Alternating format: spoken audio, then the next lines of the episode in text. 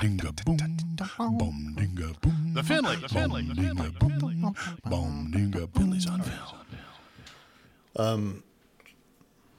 Okay, so so there's um we last talked about the original um Mr. Finley. Yeah. We did a tribute. Finley to number him. one. Mhm. And so so sort of as an extension to that, we thought about talking about these four films, these four classic movies that um for reasons you'll explain are called the core four. Right. Okay. So the core four consists of Uh, okay. So there's a bit there's a, there's a there's a smidgen of controversy on this one. among uh, three, The three there four are three people, ones, maybe. and then there's the fourth one, which j- my brother and I have never sort of agreed on. So um, it's uh, the Guns of Navarone, uh-huh. uh, Magnificent Seven, Yeah. and Bullitt. Right. And then the fourth one was always kind of watery in my mind, but I, for me, it sort of came down to the Searchers. Okay, so what is it that makes a movie? I have to I have to say this, as somebody who was kind of on the the outside of the inner circle, let's say, right, with mm-hmm. in terms of of your dad. I would say you. I would say here's the thing. I think you had your own sort of a circle going on with him. yeah, maybe. Okay. Maybe that maybe that explains it more. Um, I don't think I ever really. I'm certainly familiar with these films as kind of the mainstay, or like the center, or near the center, with maybe a few others. I'd even say, of like what you could expect to find if you were watching films at your dad's place. But I never heard until much later this idea of the core four, which is clearly something you and your brother and your dad sort of came up with. Right. Right. Right. And so, I mean, when you say controversy, it's like a controversy between you and one other person. Yeah, well, know, I suppose. But what what is it that? it's terrible being right, though. Why is it that the, what what made these qualify?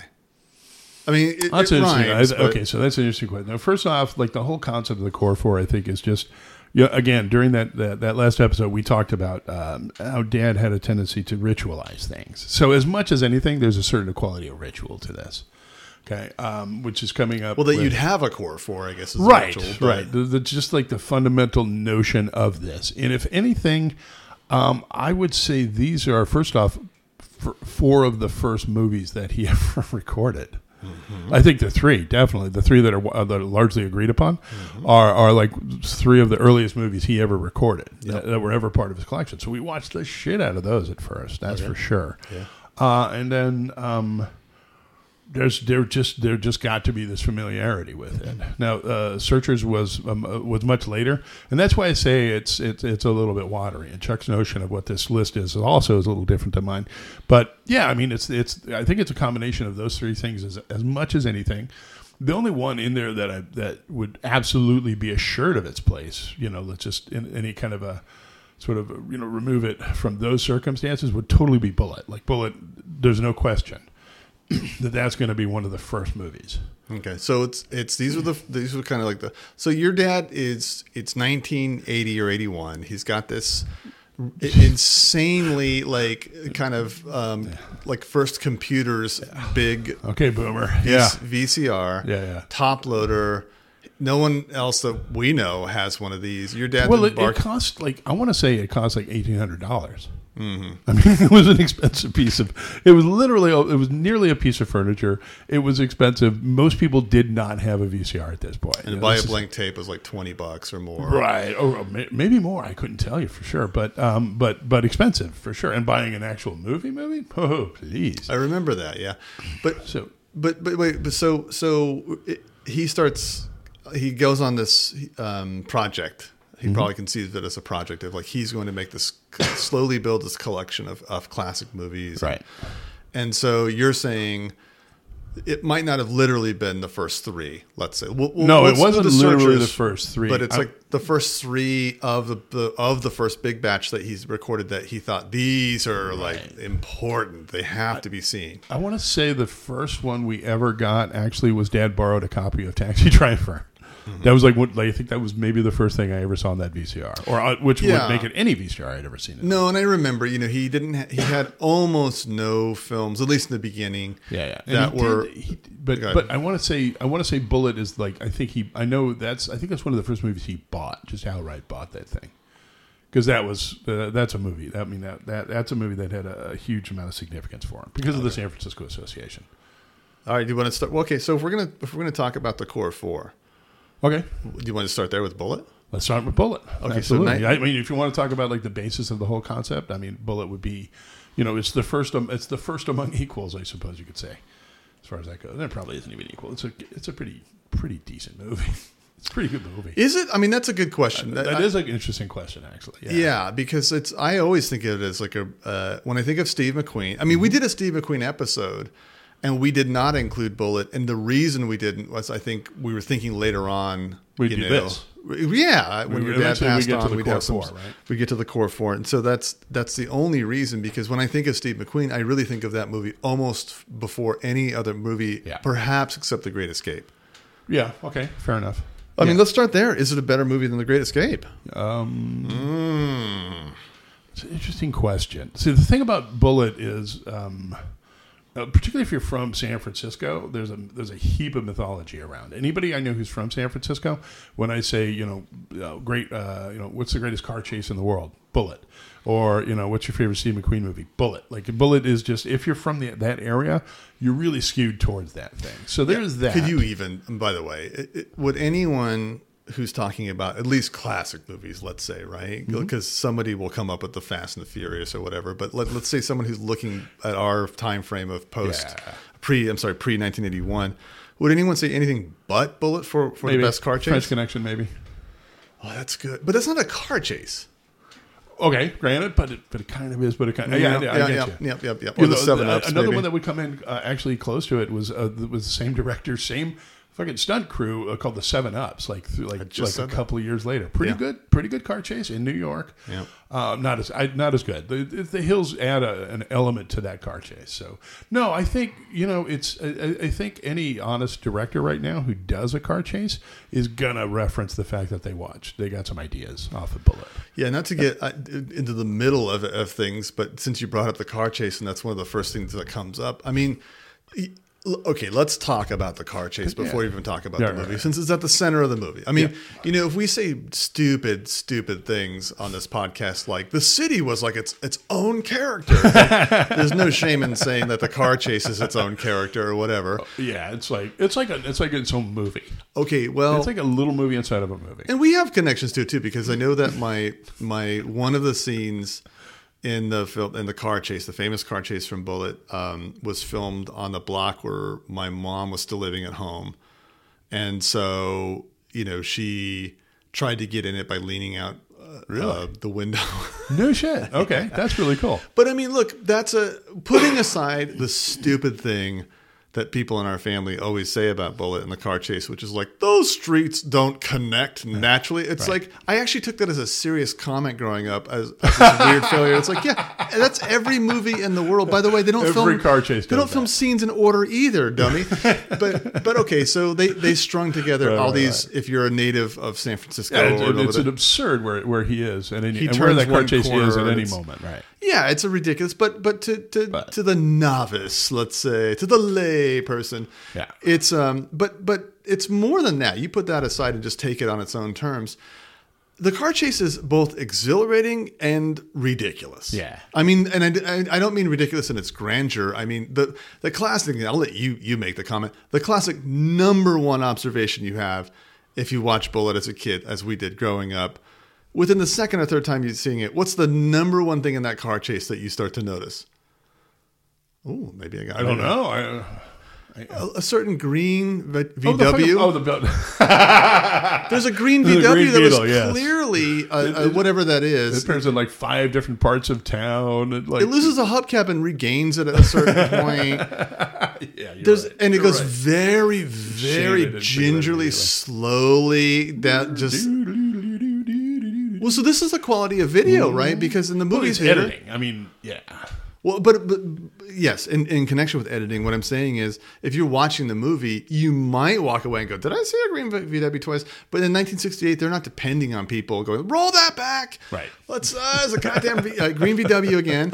So that's one issue Yeah, yeah, yeah. with the car chase. Well, you know, it's a the, and there's another thing about the car chase too, which is it's it's a combination of like a miracle of editing and then some really shitty editing. Terrible editing. There- There's some really bad editing. There's one part where, where either the Dodge the Dodge Charger or or Steve McQueen's 1968 fastback Mustang, one or the other, I can't remember, hits a car at, going around a corner, but that's yeah, continues, it's, it's the it's the uh, it's the Mustang who does that. Yeah. and it just skips. It just And it's then just missing you know- for several frames. yeah, right. Yeah, yeah, yeah. So that's bad. And then some of the editing is great. Like it just you, again, they managed to edit different parts of town together very seamlessly in some cases. And then there's that, and I don't know how the fuck that ever got through. Except it was kind of cool and it, sh- you know.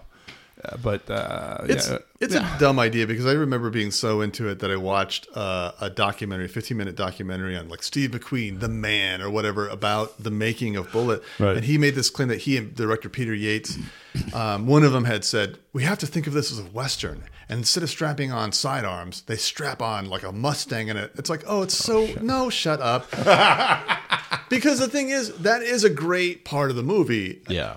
But it is completely flawed. Whereas I think lots of other parts of the movie are actually much more interesting and much more balanced, as you know, objectively speaking, or as a critic anyway, mm-hmm. removed from like my nostalgia, hanging out with you and your brother and your dad and my brother watching this movie. It, that are actually it's a better film in other parts. Yeah, for sure. But God, but the, but that but that chasing is so exciting, man. It's hard not to, you know, it's it's it- it's kind of the crown jewel of the movie, even though maybe it doesn't deserve it as far as like, you know, the overall quality of the movie. But it's fucking, it's, it's pretty cool. Well, it's one of two scenes. It's that comes in the middle, and the other scene is at the end when when they have tracked down the real Johnny Ross. yes, yeah. in the airport. at the airport. It's this Airport whole chase, 15 yeah. minute segment at the airport of them trying to figure out, which, by the way, anyone born after 9 11, it's like a hilarious sort of prospect that people are jumping on and off planes. and, you know, I guess. Stop and have a drink with the pilots. yeah, there was a day when you could just switch tickets with people and just sort of figure stuff out. But it's a weird movie because also it's a movie that, uh, of course, as with everything that I saw with at, at your dad's place, um, it was beyond what I could actually comprehend when I first started watching the movie. And I mean that that went for like violence, of course, in movies, but also just like plot lines because it's a movie that. I think actually the older I get, the more I realize it's actually kind of a little bit fuzzy. It's not it's not super clear the whole time. You just go along with the tone of the movie. Which I guess kind of brings us back. Okay, yeah. Well, okay, no, that's absolutely correct because it's cool. It's fucking cool. It's and, and it and it and it fucking and it and it lives and dies on that right there. As a movie, Yeah. might not be a great movie. I mean, it's it's a flawed movie in a lot of ways, as you say. The plot, if you sit back and really, if you really want, if you're just watching the movie and you don't get what the plot is, I get that Sure. because it's not they don't they don't really everything is kept sort of uh, all, all all the details are sort of are really vague right? Right. you know like one one of the things like and this was a hollywood thing at the time for instance they never said the mafia it's always the organization or some shit like Well, that Well, I mean right? more like like it, it starts off with um in this office building and and somebody okay, hold on. Hold on. all right Okay. So um it- smart horses there's an, a, a mob hit out on johnny Ross. Johnny Ross. Johnny Ross is in Chicago. He leaves us. Um, he escapes the plot somehow for, with some sort of ridiculous to be recycled the same year in the Thomas Crown affair, like fog bombs that get thrown around in late '60s movies. His brother, who's played by Vic, Vic Tayback, Tayback. Alice. Yep. Used to be, well, used to be. well. with, with what I consider one of the greatest opening lines in a movie. Uh, But again, it's just the cool factor. It's totally. This he- is Pete. We lost him. So he let so Pete lets Johnny his brother get away, Right. And he, he knows he's on borrowed time, probably. so so okay now now now I feel Johnny dumb Ross because- has been funneling money from the mob. He's been stealing. So he goes to San Francisco. So it's a little like Midnight Run at this point. But wait, now is it now I'm already I'm oh man, that Run's a great movie by the way. Yeah, okay. Uh, you know what? I'm sorry. Uh, and now I'm feeling like the very problem I'm pointing out is I'm getting confused about the plot myself. So let me let me give you part of the plot as I'm remembering it, and now correct me because I'm already I'm feeling a little flustered here. So now Johnny Ross goes to San Francisco. Right. But in fact, it's not Johnny Ross who goes to San Francisco. It's a double for Johnny Ross. He makes a big show of going to the uh, the Mark Hopkins, or is it the Fairmont? No, this is Mark Hopkins. Yeah, Mark Hopkins. He goes to the Mark Hopkins and he goes in and he makes a big show. This is back when you can go to, into a hotel and Pick up the mail. even if you're not a resident at the hotel, you could just get mail at a major hotel, right? Mm-hmm. See footnotes, see Pocketful of Miracles, etc. Right. So, so By the way, this baby Robert Duvall.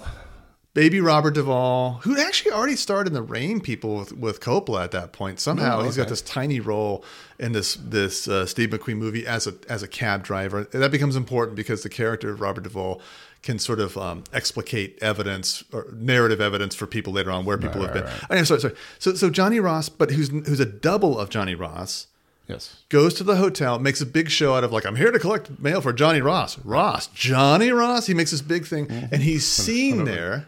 Wink. Right, good. So he's seen there. Perfect so, podcast. So now, yeah. So now, it, he he. It's a ruse in order to create a rumor that the the newly escaped Johnny Ross is in San Francisco to sort of misdirect, right? Mm-hmm. Okay, now. No, we'll, we talk about what happens next and how Steve McQueen and Robert Vaughn and everyone gets involved. But here's my question: like, I never even questioned, like, who who did that or how did that happen or you know what I mean? Yeah, again, you really got to sort of pay. I mean, the, th- the truth of the matter is, if you're really paying attention, and if you if you really put it together, it does make sense. But again, they don't they don't help you to do that. No, who sent him out there? Oh, uh, but Johnny Ross. Johnny Ross paid him to go be a double for him. Yeah. and also to go into witness protection for him, and then set up the hit. It's like it's like Okay, the, so here's like my- the ending of uh, of uh, ah, it helps if I can remember that other movie's name. Um, but it's the you know the, the only person who gets away from the mob is the one who fakes their death. Oh, he's- not the usual suspects. No, no, no. Uh, uh, God damn it. Um, It doesn't matter. I, but but my, my point is okay. So I, I think I was on. I have it right. I, Yeah. it wasn't apparent to me when I first saw the movie. I was just going on tone. You'd like, have to. know. Yeah. But but my point is that when you really pull back from it, which maybe you don't want to do as as a lover of movies, that's a that plot element stinks. What do you mean he just hired someone who looks like him? Like I, like that's just kind of a dumb idea that that would actually happen. Yeah. Okay. Okay, okay, so fair enough. That- I grant you that, but no, no, no. I love this movie so much Yeah, yeah, that yeah. I'm willing to go in But with it a little bit firing point. at it all and the going other like, shit of it, like all the other parts of it, sort of make it better. It's cool. I grant The you. Man fucking wears uh, turtleneck sweaters and goes to the coffee cantata where a rock jazz flute band is playing. Yeah. with his with with Jacqueline Bisset, like one of the hottest women maybe in the history of, of, Of, of all of Hollywood. It's just No, no. My intention isn't to, isn't to go through and, and talk about everything that falls apart in the movie. No, it's no. actually that I love the movie so much that I feel safe Yeah. just going like, "Oh, this never made sense to me." Okay, so so and then It's a tone movie. It really is. But somehow, also, this apparently powerful politician played by Robert Vaughn is also tricked into believing that the double is, in fact, Johnny Ross, Right. and so call, calls for witness protection. And this is where Steve McQueen comes in to babysit him with uh, with a couple of other cops at a hotel. Right, right. And um, I, come, I, I found this out later on, but that uh, Steve McQueen actually did like the method actor thing and followed this guy who was an actual San Francisco cop who was really kind of famously a weirdo. Yeah. And he followed him around to sort of get his mannerisms. And there was the, the like his um, his uh, shoulder holster was like was was was very rare. The shoulder holster he had in the thing, and he copied it from that cop that he was following around. The guy was the guy had been part of the Zodiac case and all like that. But uh, so I don't know. I, I found that like an interesting piece of trivia. But yeah, I mean, it's just it's just I don't know. It's such a it's such a time and place movie. Oh yeah, San no, no. Francisco at its coolest, I think. It's the year after the Summer of Love. I mean, presumably maybe filmed during the Summer of Love. We could look that up, but Oh, okay. yeah, no. Uh, hippies coming over the hill. I love some of the stuff. I mean, the whole the whole interplay between because when when McQueen goes to meet um, Robert Vaughn who, to to get the assignment, he's been recommended to, to sort of like be the witness protection for for the so the the phony turns out Johnny Ross. Right. They meet at this this house which we pegged when we talked about Rita Hayworth as part of the um, the Pal Joey um, Oh, the. Spreckels Mansion. Yeah, yeah, and so we think it's the same one, right? I think it is. Yeah. Okay, so Pretty so the interplay between that level of like San Francisco society, like the, the ladies billionaires Oh, yeah, flower yeah. club, where they meet, and then the the shitty shitty embark south of Market um, San Francisco hotel where they're keeping the, the what turns out to be the fake Johnny Ross. I love it. I love the the sort of the quietness that the director Peter Yates puts into like shitty AM. Uh, radio music on a, on a transistor radio while they're kind of waiting radios, yeah. for for this hit to happen, and then the hit that happens with. I don't know where they found this troll, but this this um, albino hitman and his Right. his um, his You sort know of what you side. want? You know what you want in a hitman? Somebody who glows in the dark. but it's a really cool. I mean, everything about it makes you feel. Yeah, like it's really very, very cool, and it's intense, and it's got this tonality that's cool, and there's a whole there. it's and- also it's also a movie that sorry that, that comes in segments. So there's like we talked about like the the chase scene, we talked about the airport scene. There's the hospital scene, which is a whole huge like Mm-hmm. 15 percent of the movie. By the way, side note, I'll t- toss it over to you. When that hit goes down, and they have to take the fake, turns out Johnny Ross to the hospital, along with one cop who's been injured yeah.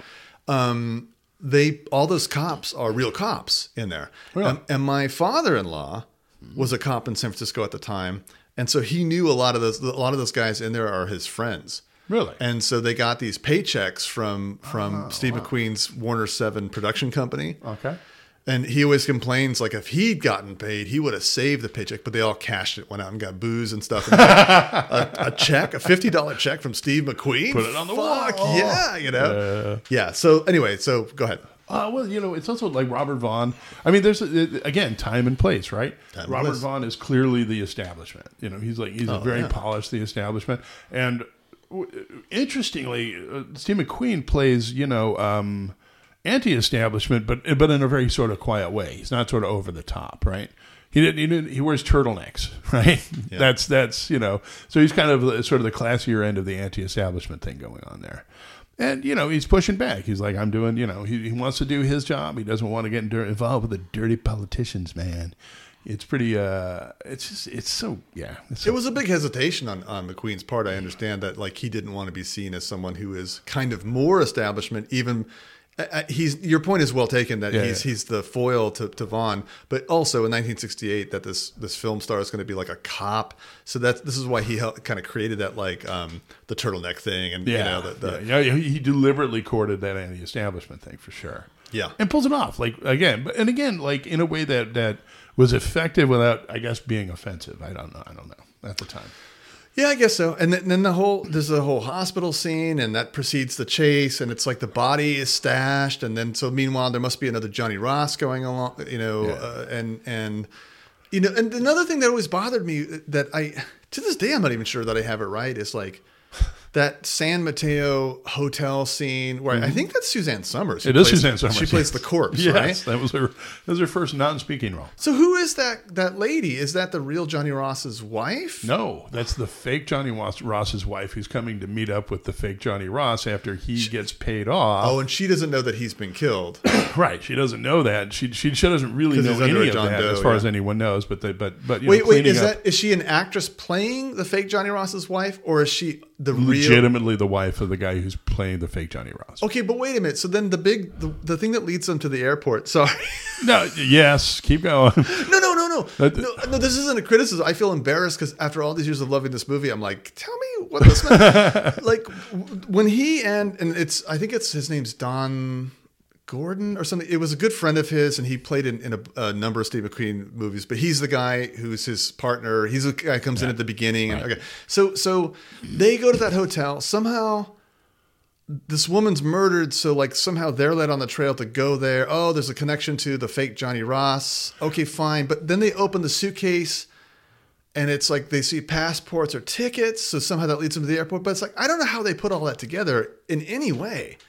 But I'm not a cop. Well, He's a cop. That's what he is. right. Puts on his McGruff, uh, his McGruff trench coat. Yeah, yeah. Well, no, okay. So, so they go there. Uh, I, how they?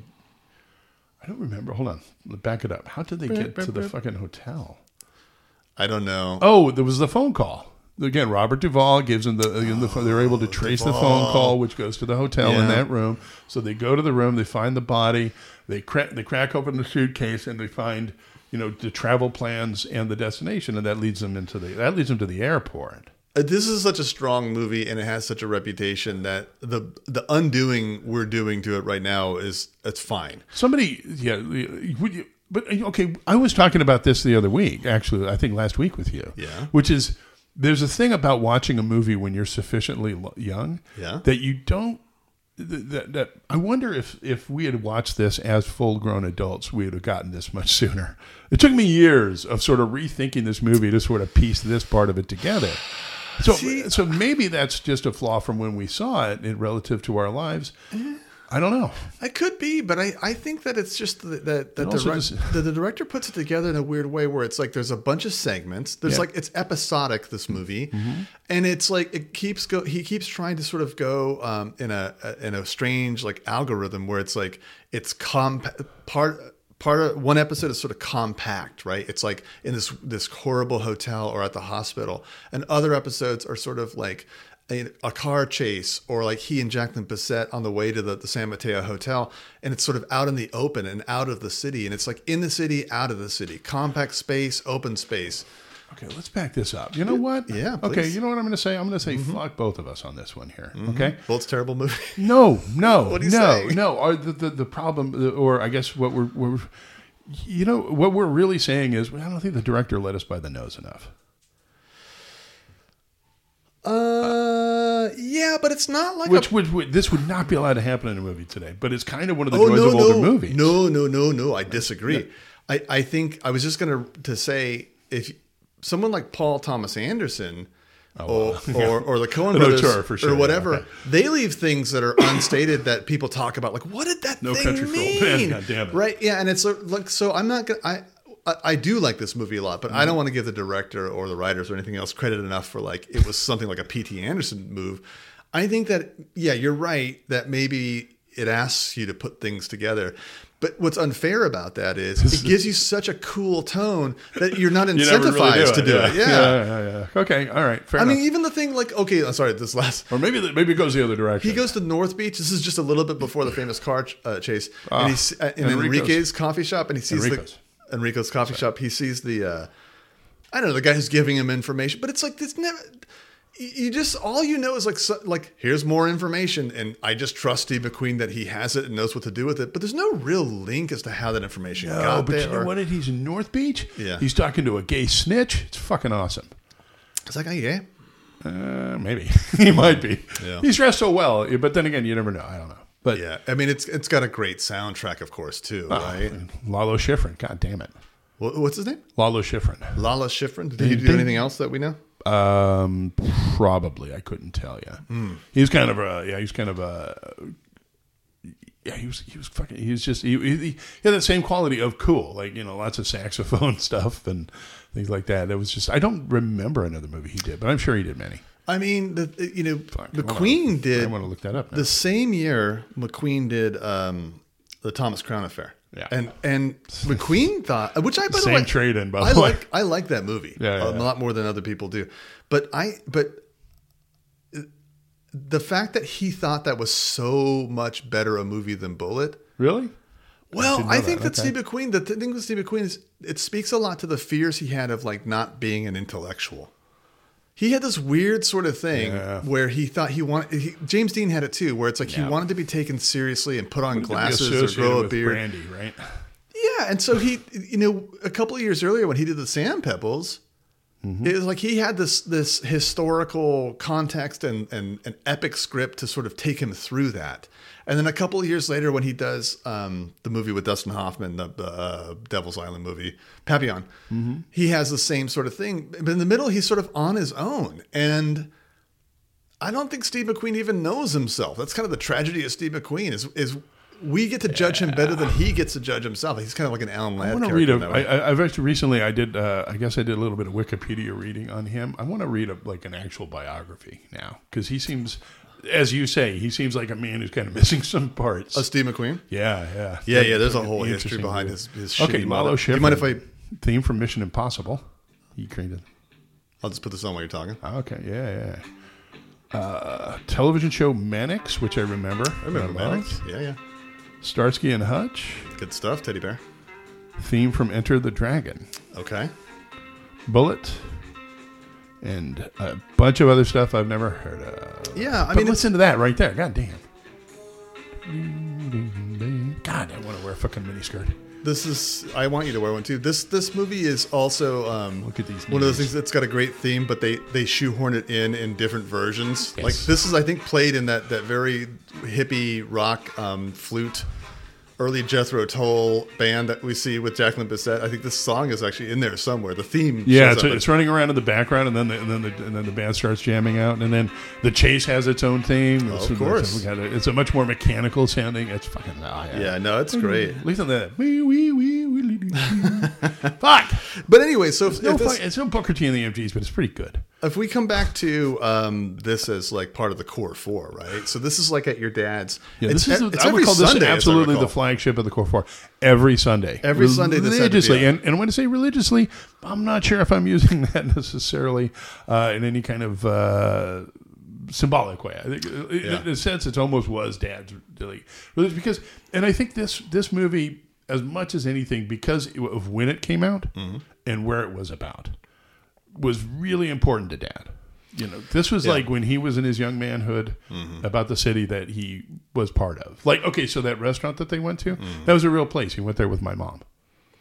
Yeah, well, also I think like I mean, uh, tragedies can't happen. there there are people of a certain um, time. So it's like San Francisco in nine, the year before Bullitt is a summer of love, right? And it's forever had this thing stamped on it, right? It's kind of like it's progressive and it's a, there's a, far there's a, there's a glow. So so what happens if you're let's say let's say in your mid 20s, right? But you don't like you like some things that are happening in the late 60s and, and can move on to the 70s, like um, key parties or something like that. You like that, and you like wearing a turtleneck Marin yourself County, and everything yeah. else, but you're not really down with all the stuff. I think Steve McQueen in Bullitt is kind of like a good representation of that because he, Steve McQueen, Frank, um, what's the character's name? Bullitt. Oh yeah, Frank Bullitt. Frank Bullitt is he's he's sort of like like someone your dad's age during 1968, which is like he's sort of down with some of it. You know, some there's easy easy Dad, for all of his conservatism later on, was Yeah, yeah. with, like at that time. There's pictures of him like with uh, like a peace symbol medallion and wearing a fucking turtleneck. yeah, but also not going the other way either. Well, I'm pretty sure he was doing it for, to get laid, but yeah, as Yeah, much yeah. as anything. Yeah, yeah. All right. Um, yeah, a great. I mean, obviously, great movie, and I think you're right. I think putting this as like the center of the core four, like at the hierarchy, it's it, of the core four is important. We call this home base because you have four. It's Core four, home base. We call this First home base, second base, third base, and as I believe, home base. Well, that's good at first. right? Oh, but yeah, no, this is yeah, this is absolutely the, uh, the the center of the core four. There's no doubt about it. All right. Yeah. Well, obviously we. cut to me and my brother in a ditch somewhere fighting it out. Both of us out of breath because we're fat and old. Keep Non sequitur. I'm not sure where you got that. Uh, yeah, I'm just saying, Chuck and I will probably disagree about that too. I don't know. Uh, um. So. So. Okay. And obviously we highly recommend this movie. I mean, no, I mean, anything in this series of the core four. It's one of recommend. it's one of the greatest not great movies of all time. I think that's the other thing we we definitely like solidified here is that it's it's actually not a great It's movie. not Citizen fucking Kane. I mean, the thing is, God damn it! If it, it, it, sometimes the point of a movie is just to shut off your brain and enjoy a fucking movie. Well, but it it's is. not. See, that's This is I don't want to leave it on that note, Tom. I don't because it's not. The whole point is you're not shutting your brain. The fact that we struggled with this movie over years is not shutting your brain. This isn't like a quote unquote guilty pleasure either. Mm-hmm. I don't think it's guilty pleasure or necessarily a great movie. It's a movie that uh, oh, okay. It's a movie that at different times in in Hollywood history we've had this movements where the tonality or what do we call it um, stylization is preeminent a preeminent sort of mechanism of the movie and that's what's What happening are here other movies like that? well, I mean, look, I, this popped in my head, although it's it's not obviously related. You know, Mad Men is is Yep. a good is a good story. By the way, it is a Yep, good it's- story. excellent, yes. It is a good good story. but we watch it because that fucking those suits are awesome and that furniture is It's the first thing we do, right? and and so if I go back to movies that we love, oh, I'll give you a good example of one that I think you and I disagree about. I think I love List, I'm Dark Passage a lot more than you do. really okay. I think I do. I love Dark Passage. I love Dark Passage. Okay.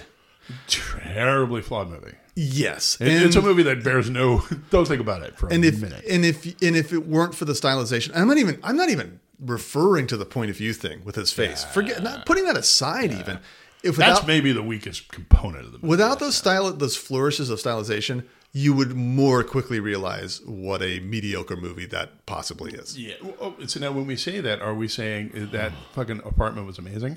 Like where Lauren Bacall lived. No, no, I get the reference, but I'm not sure. Uh, uh Like that's like just the style of that apartment and that that Oh, that, yeah. that setting right there. That was. But I mean, that's. think. I, mean, pardon me, Tom. I don't mean Ooh. to criticize you, but that's probably the worst example because it's just sort of like it's always sort of there in the background. I'm talking mm-hmm. about much more specific things like. Mm-hmm. Like the the the, the, cab driver, the cab driver, yes, and and the the doctor, and yeah. anyway, it's that, what a bulldog. yeah, which we've already done this. I know, but it's fucking amazing. No, no, black doll's It's only eyes. meant it's the to- same character. Yeah, it's only meant to uh, to illustrate what, Okay. what I'm talking about. You get already. So anyway, all right. Um, so that's our first our first episode in the series of the Core Four. Yes, sir. All right, buddy.